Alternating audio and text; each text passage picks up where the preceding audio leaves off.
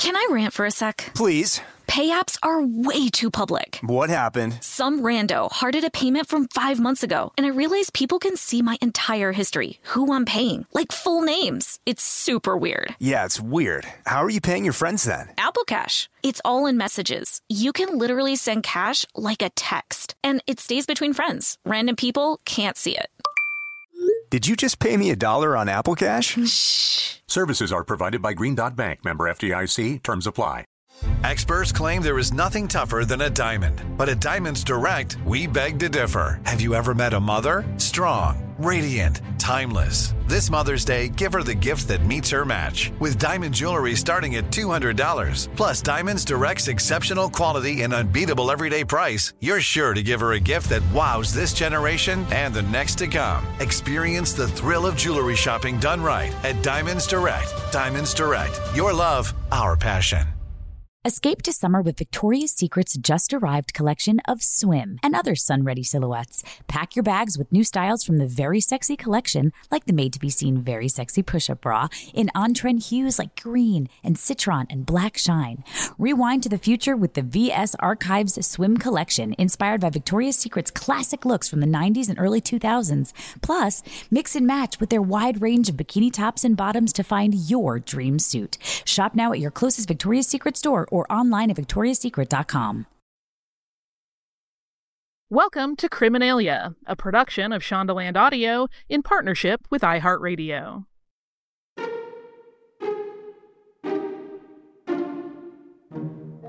Marianne Clarke has been described today as a person who, quote, directed, starred, and costumed her life as if it were an 18th century play. Except it wasn't.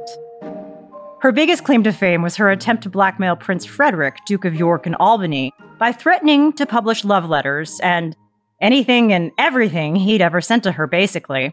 If you've been with us this season, yes, it does sound like a story similar to the blackmailing of the Duke of Wellington by his mistress, but the similarities end here. Let's talk about blackmail, political enemies, and how, during the late 18th century, Marianne Clarke could help you get a better rank in the British Army. Welcome to Criminalia. I'm Maria Trimarchi. And I'm Holly Fry. So let's get to know the Duke of York, who is the victim in this story.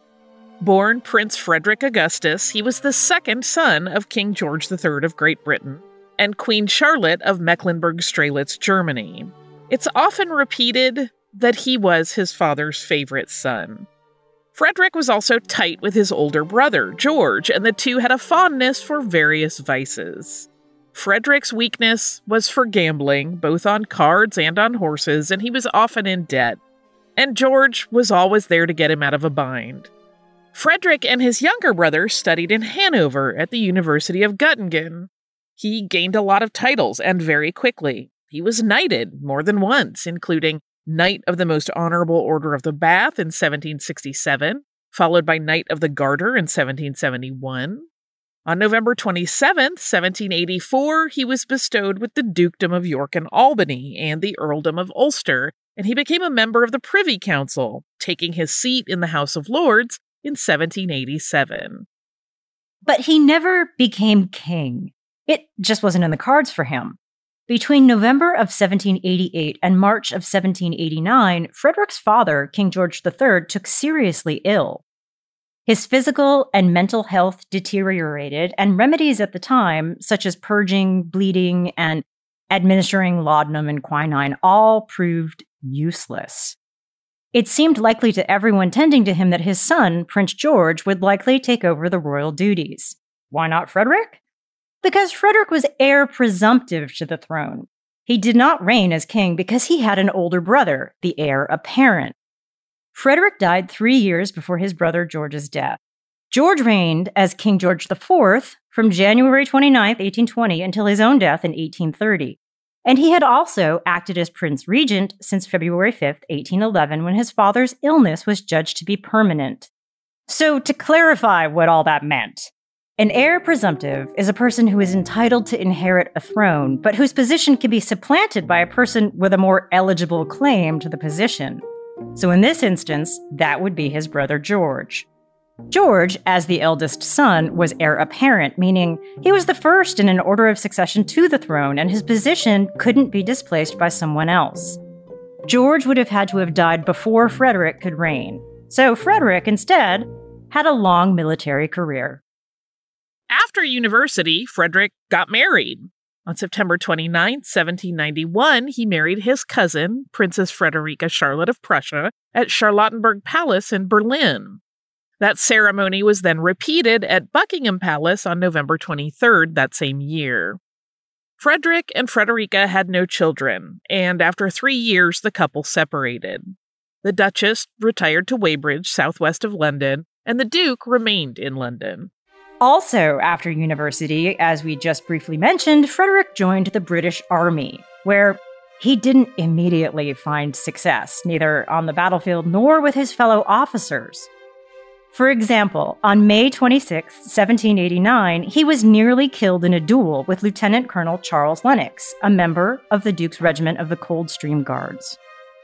There's unconfirmed speculation about what ignited the incident, but to sum up what is known, it seems Frederick maybe made some disparaging remarks about Charles Lennox's family, and Doubtful it helped that then the Duke allegedly followed up with an off the cuff remark that Lennox was too cowardly to respond. Lennox did respond and challenged the prince to a duel. The Gentleman's Magazine, a monthly publication in London, reported on the affair and stated that Lennox's bullet, quote, grazed His Royal Highness's curl. Lennox missed, and Frederick refused to return fire. He fired into the air instead. In the end, Lennox switched regiments. We're going to take a break from dueling for a word from our sponsors. And when we return, we'll talk about how, even though Frederick endured battlefield failures, he turned out to be quite a skilled commander in chief.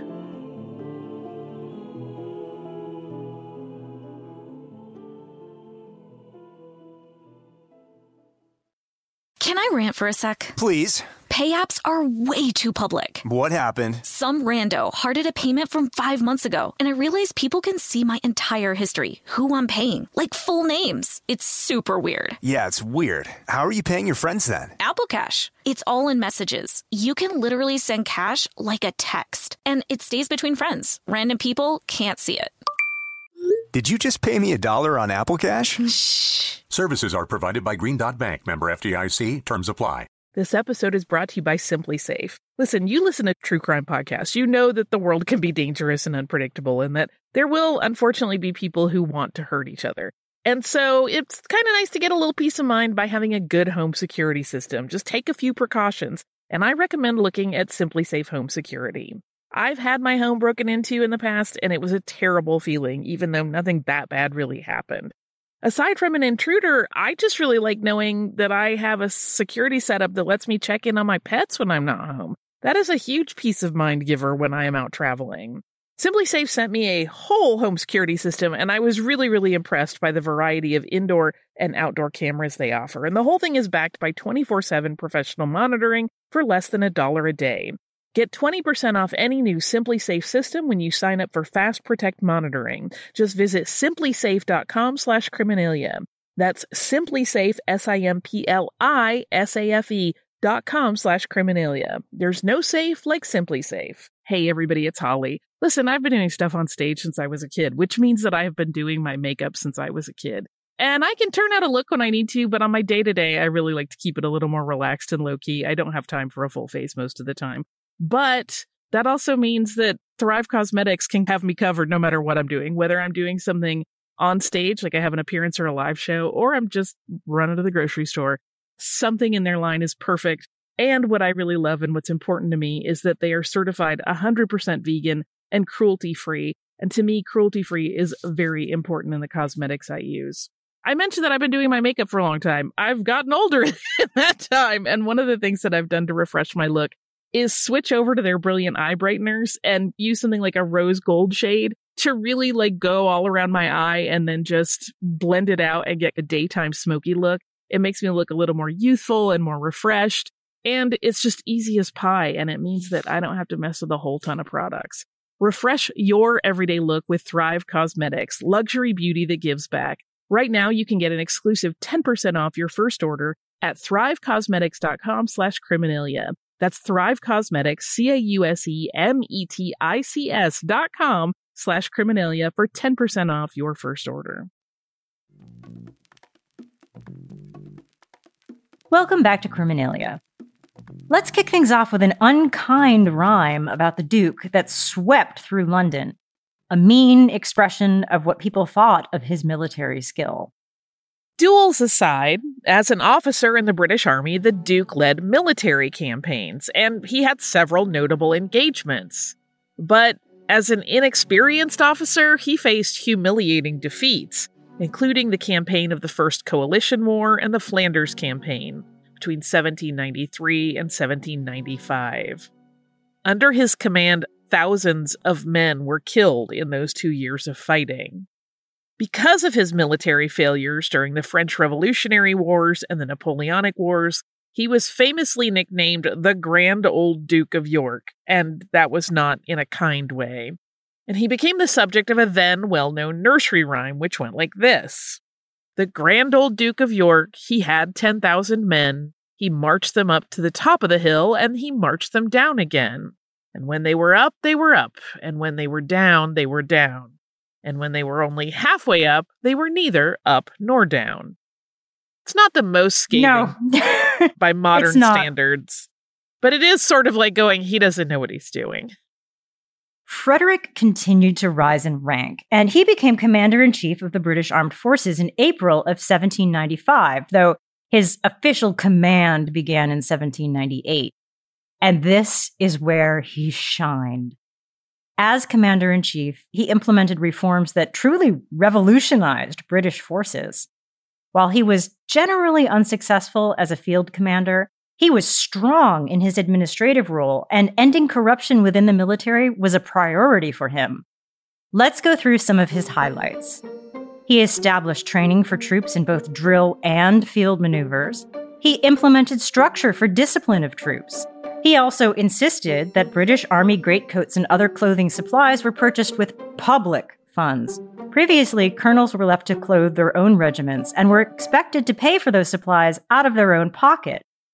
As commander in chief, Frederick also established and trained the Rifle Brigade, the 95th Regiment, the first British unit equipped with Baker rifles and outfitted in uniforms designed for camouflage rather than ceremonial use. And it was Frederick who introduced a system for sending confidential reports to the head office. As part of that big picture, Frederick also sought to enhance the quality of Army medical officers and facilities. Although he was not a physician or surgeon himself, he was undeniably one of the most important patrons of his day, and his efforts and support directly enabled others to make important medical advances.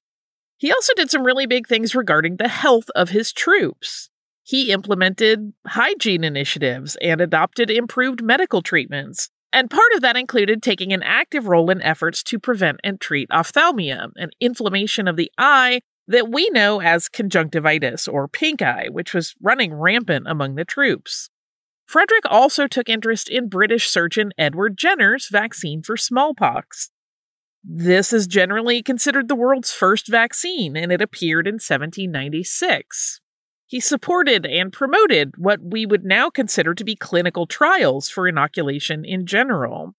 And as the son of a father who was often sidelined from royal duties due to his mental health, Frederick had a special interest in understanding and curing mental illness. He sponsored the pioneering work of Alexander Morison, a Scottish physician and psychiatrist. Then he would have been known as an alienist who was studying, lecturing, and publishing his observations. Morison was a pioneer in psychiatric medicine, and his work was backed by the Duke. Ultimately, Frederick's push for a merit based promotion system helped lead to the establishment of the Royal Military College in 1802 for the training of military officers. It's now known as the Royal Military Academy Sandhurst, and Winston Churchill, both Prince William and Prince Harry, actor David Niven, and musician James Blunt are all notable alumni. all of these positives and operational successes we've been talking about, they all directly enabled the British to ultimately defeat Napoleon's French army in the Battle of Waterloo during the Napoleonic Wars. And then Frederick was blackmailed and accused of taking bribes. We're going to break for a word from our sponsors, but when we're back, we're going to talk about how that happened.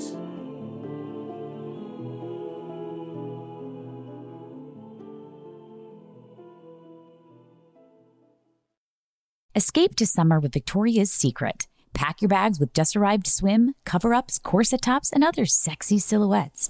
When the sun goes down, opt for bold and blingy styles, like the made to be seen very sexy push up bra from the Very Sexy collection in on trend hues like black shine, green, and citron. For a glam statement, pair them with your favorite jeans and bring the heat.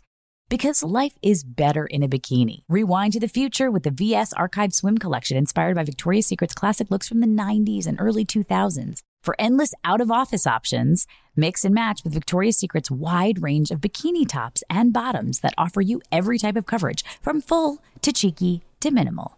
And now, in this season's must have shades and patterns, add the finishing touch with the limited edition Bombshell Escape fragrance, a free spirited take on the iconic Victoria's Secret scent. Dive into a vibrant blend of juicy guava, lush palms, and summer glow peony. Shop now at your closest Victoria's Secret store or online at victoriassecret.com. Summon your anticipation for an all new season of our favorite Netflix series, Bridgerton, and with it, a new season of Bridgerton, the official podcast. I'm your host, Gabby Collins, and this season, we are bringing fans even deeper into the ton. Colin Bridgerton has returned from his travels abroad. Is betrothal written in the stars for the eligible bachelor? And meanwhile, the ton is reverberating with speculation of who holds Lady Whistledown's pen. We're discussing it all. And I sit down with Nicola Coughlan, Luke Newton, Shonda Rhimes, and more to offer an exclusive peek behind the scenes of each episode of the new season. Watch season three of the Shondaland series on Netflix May 16th.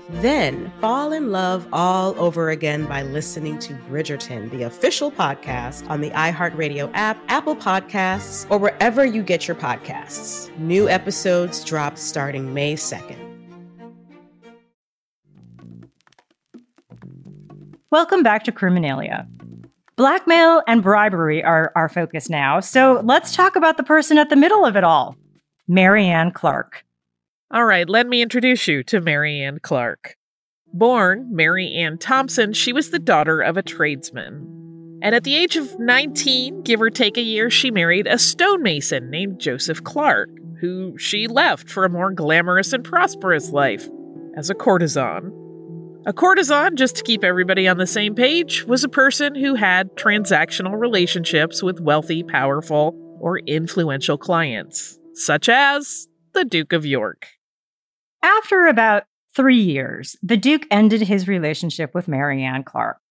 When he ended her annual allowance, she threatened to leak, quote, everything which has come under my knowledge during our intimacy with all his letters, Basically, she threatened to go public about the relationship details unless her allowance was reinstated. The Duke's sister, Princess Elizabeth, summed up the matter saying, quote, There never was so infamous a business. So here we have Marianne threatening to blackmail Frederick if he didn't give her money. But here's where things get more interesting than just love letters gone public. Marianne had some crooked financial dealings relating to army commissions. She accepted money in return for obtaining commissions from the Duke by adding names to promotion lists waiting for his signature, meaning men who wanted a better rank would pay Marianne Clarke and she would then slip their names past the Duke for his approval. Frederick's influential enemies took notice of this in January of 1809, Gwilym Wardle, a former colonel in the Duke's army and considered a fairly radical member of parliament, brought accusations against the Duke and against Marianne Clarke, alleging that the two accepted money from anyone in the British Army seeking to buy commission. Wardle insisted the Duke knew about his mistress's corruption of the military forces and also insisted that the Duke shared the proceeds of Marianne's deals. A parliamentary inquiry was launched and it lasted 12 days. When Marianne testified against Frederick before the House of Commons, it was reported that she stylishly wore, quote, a blue dress and carried a stylish white muff. She refuted all of the allegations against her and gave what many described as an outstanding theatrical performance on the stand. Even William Wilberforce, a member of parliament, recorded in his journal that she had, quote, clearly got the better in the tussle. Parliament examined the evidence presented and decided to clear the Duke of personal corruption and of aiding the corruption of his mistress. They found no evidence to link him to the accusation against him and acquitted him of receiving bribes by a vote of 278 to 196. However, Parliament also felt that way too much information of an official military nature had been shared with Marianne by Frederick, and the Duke was forced to resign his official appointments. In the end, he lost his army. Marianne was paid £10,000 and also given an annuity of £400 by the government in exchange for her surrender of the Duke's letters. Her deal also included that she destroy any prepared memoirs. When Wardle entered the story, it turned out we added one more villain. About two years after the Duke's trial, it came to light that Wardle, the instigator who accused the Duke of taking bribes, had bought Marianne's testimony against Frederick in return for cash payments and. You just can't make this up. Also, agreeing to redecorate her house? Sure. Clarke, showing off her political weasel skills, persuaded Frances Wright, who was an upholsterer, to sue Wardle for alleged non payment of a bill for furniture for her house in Westbourne Place. That case came before the King's Bench on July 3, 1809. This was the highest court in England, with jurisdiction over both civil and criminal actions. And Marianne revealed in the legal proceedings that Wardle had bought her testimony against the Duke of York with a promise to pay the cost of furnishing her new home. After a lengthy deliberation, the jury returned a verdict. Wardle was ordered to pay the outstanding debt for the furniture and associated costs. Not one to accept and move on, Wardle subsequently indicted Clarke and two others for conspiracy. Not unlike her blackmail act with the Duke, Marianne replied to Wardle with a public threat to expose his lies and his bribes. And Wardle's long list of enemies was delighted to hear that. When the case against Wardle was tried five months later, he denied having given Marianne anything more than general assurance, testifying that, quote, for any services she might render the public, the public would reward her. He did admit to having given her 120 pounds to meet her urgent bills. And though multiple witnesses testified that he had, though perhaps circuitously, paid for her home's furnishings, Wardle denied it. The verdict sided with Clarke, and Wardle's reputation was ruined. In the summer of 1810, Marianne published the book The Rival Princes. Its full title is long, and we love a long title, so you get the whole thing. It's The Rival Princes, or A Faithful Narrative of Facts relating to Mrs. M.A. Clarke's political acquaintance with Colonel Wardle, Major Dodd, who were concerned in the charges against the Duke of York, together with a variety of authentic and important letters and curious and interesting anecdotes of several persons of political notoriety. So at least you knew what you were getting. In this book, she admitted that she had assisted in the campaign against the Duke for her own financial gain. She claimed the whole business was a conspiracy organized by Prince Edward, Duke of Kent. That's one of Frederick's younger brothers. And that Wardle had promised her financial rewards for participating in Frederick's ruin. Not all of her written allegations are taken seriously, or certainly not as fact by historians today, but it does remain quite clear that money was exchanged for ill gotten gains in all of this. True or not, her story was enough to discredit and humiliate both the Duke and Wardle. The Duke soldiered on. Shortly after his older brother George became Prince Regent in 1811, Frederick was exonerated and reappointed Commander in Chief of the British military. About 15 years later, at age 63, Frederick died of dropsy, which in modern terms we'd call complications of congestive heart failure. And today, if you'd like to see him, the Duke of York stands tall in London in a plaza atop a set of steps leading from the mall to Waterloo Place and Gardens. And there, you'll find a 100 plus foot granite column topped with a bronze statue of the prince.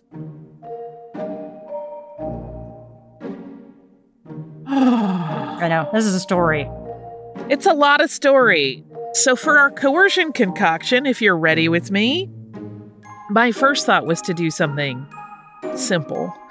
Actually, that's my second thought. My first thought was we need a wildly complicated drink to mirror this. and then I was like, don't do that. Don't do that. Nobody, there's no need. Wildly complicated drinks are fun on occasion, but like they're not really my jam. I want something delicious and easy so that you can put it together and enjoy it and think, whew, I'm sure glad I'm not the Duke of York. I'm not in front of the King's bench right now. so then I was thinking about drinks that are simple and also popular in Great Britain. And one of the ones that I thought about, and I don't have any scientific numbers for its popularity, is a very simple drink. It's a whiskey ginger, which I was talking with a bartender in London last year when I was visiting, and he was mentioning that he has several clients. That's just their drink. They don't, he knows their brand of whiskey that they use, he knows their proportions. Like your standard whiskey ginger is usually like one part whiskey to three parts ginger ale. It's a very simple, easy drink. Anybody can make it. That's, there's nothing. And I love them. They're quite tasty. But I thought, what if we made it a little fancier? And I thought about Marianne in her fabulous dress with her muff. I'm calling this whiskey ginger in a dress because we just added a, a, couple of things, but we didn't really complicate it much. We're going to give it a little fruity note, but I don't want that to scare anybody because the fruit gets cut. Like it, it doesn't taste like a fruity drink, but that flavor gets in there. So you are going to start with a half ounce of Chambord or another raspberry liqueur if you want, an ounce of whiskey, and this is a choose your own adventure. I went with an Irish whiskey. And you're going to shake those together with ice, strain them over fresh ice in like a Collins glass is great, but listen, whatever glassware you like to use is the right glassware. And then you're going to top this very simply with three ounces of ginger ale and then one ounce of grapefruit soda or sparkling grapefruit juice. And you can give it a stir if you want, or you can let it do the mix as you sip move. Something really lovely happens where the Chambord adds like a base note. Mm-hmm. It rounds it out in a really nice way that a whiskey ginger doesn't have that depth of flavor. But then the grapefruit keeps it very bright and a little bit softer. So you're not like, wow, now this tastes like a candy whiskey ginger. It has a little more. I like when grapefruit shows up. Me too. And it's very delicious. I don't usually like to eat a grapefruit, but I No, love what neither. it does to spirits Me too. Yep. if used judiciously. I also added two dashes of Angostura bitters to mine, which also helped cut any of that, like, this is like a fruit drink kind of thing, and just gives it a little more. That's a word. It's totally a word. It brings out the notes, but they play together. So you're not like, wow, this is a heavy whiskey drink or a Oh, heavy gotcha, ginger yeah. drink. They just all become their own flavor, which is exactly what I love in a cocktail. To make a mocktail of this is easy as pie. You're going to use uh, an ounce of black tea in lieu of that whiskey, and you will use a half ounce of a raspberry syrup, and the rest is the same. If you don't want to use bitters, we have talked about recently on the show, and I will probably do it going forward. You can use a couple drops of food grade saline, a little salt water.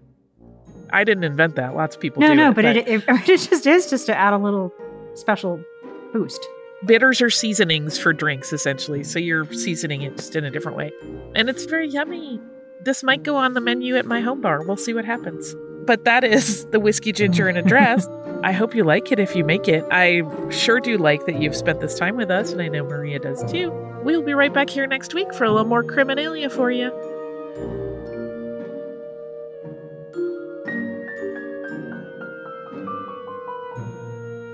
Criminalia is a production of Shondaland Audio in partnership with iHeartRadio. For more podcasts from Shondaland Audio, please visit the iHeartRadio app, Apple Podcasts, or wherever you listen to your favorite shows.